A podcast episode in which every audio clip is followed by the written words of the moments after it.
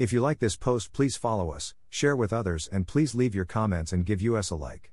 From Pastor Chris White, we trust the Holy Spirit is doing His work in your hearts. The Lord bless you all, have a beautiful, joyful day. Que el Señor los bendiga. For more information about us and this topic, click here, diningwithjesus.net. Please follow us and share with others. Translate this site into your preferred language. Look for our Google Translator in our homepage, diningwithjesus.net. Traduce es sitio en tu idioma preferido. Busca nuestro traductor de Google en nuestra página de inicio va, diningwithjesus.net. Jesus answers this question for us For out of the heart come evil thoughts, murder, adultery, sexual immorality, theft, false testimony, slander. Matthew 15:19. And then, what comes out of a man is what makes him unclean. For from within, out of men's hearts, come evil thoughts, sexual immorality, theft, murder, adultery, greed, malice, deceit, lewdness, envy, slander, arrogance, and folly. All these evils come from inside and make a man unclean. Mark 7:20 23. In these passages, Jesus reveals the very springboard of our wants. Our fleshly desires come from our innermost being. Sin does not just come about as a result of outside forces.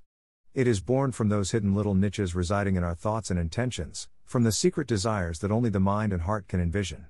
The bottom line is that, in our fallen state, the desires of our hearts do not come from God. Jeremiah further confirms the nature of man's heart the heart is deceitful above all things and beyond cure.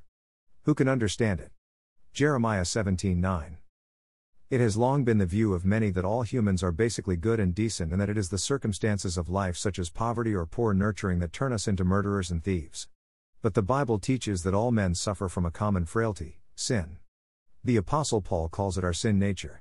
I know that nothing good lives in me, that is, in my sinful nature.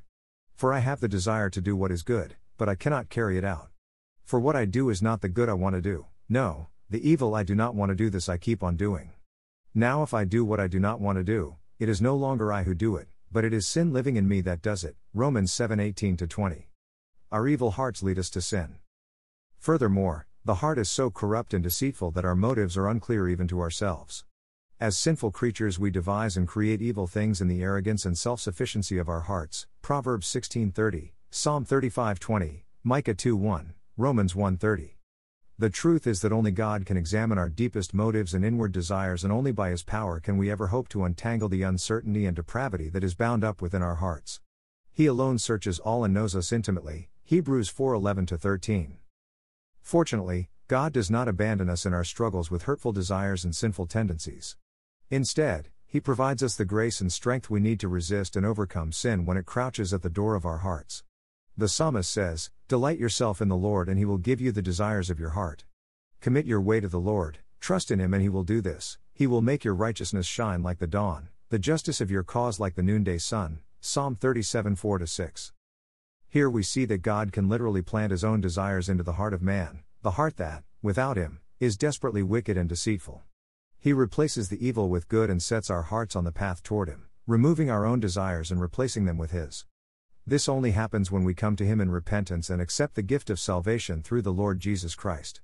At that point, he removes our hearts of stone and replaces them with hearts of flesh. Ezekiel 11:19. He accomplishes this by the supernatural implanting of his spirit into our hearts. Then our desires become his desires, our wills seek to do his will, and our rebellion turns to joyous obedience. Thank you to Got Questions Ministries. Copyright Copyright 2002 to 2019 Got Questions Ministries. All rights reserved.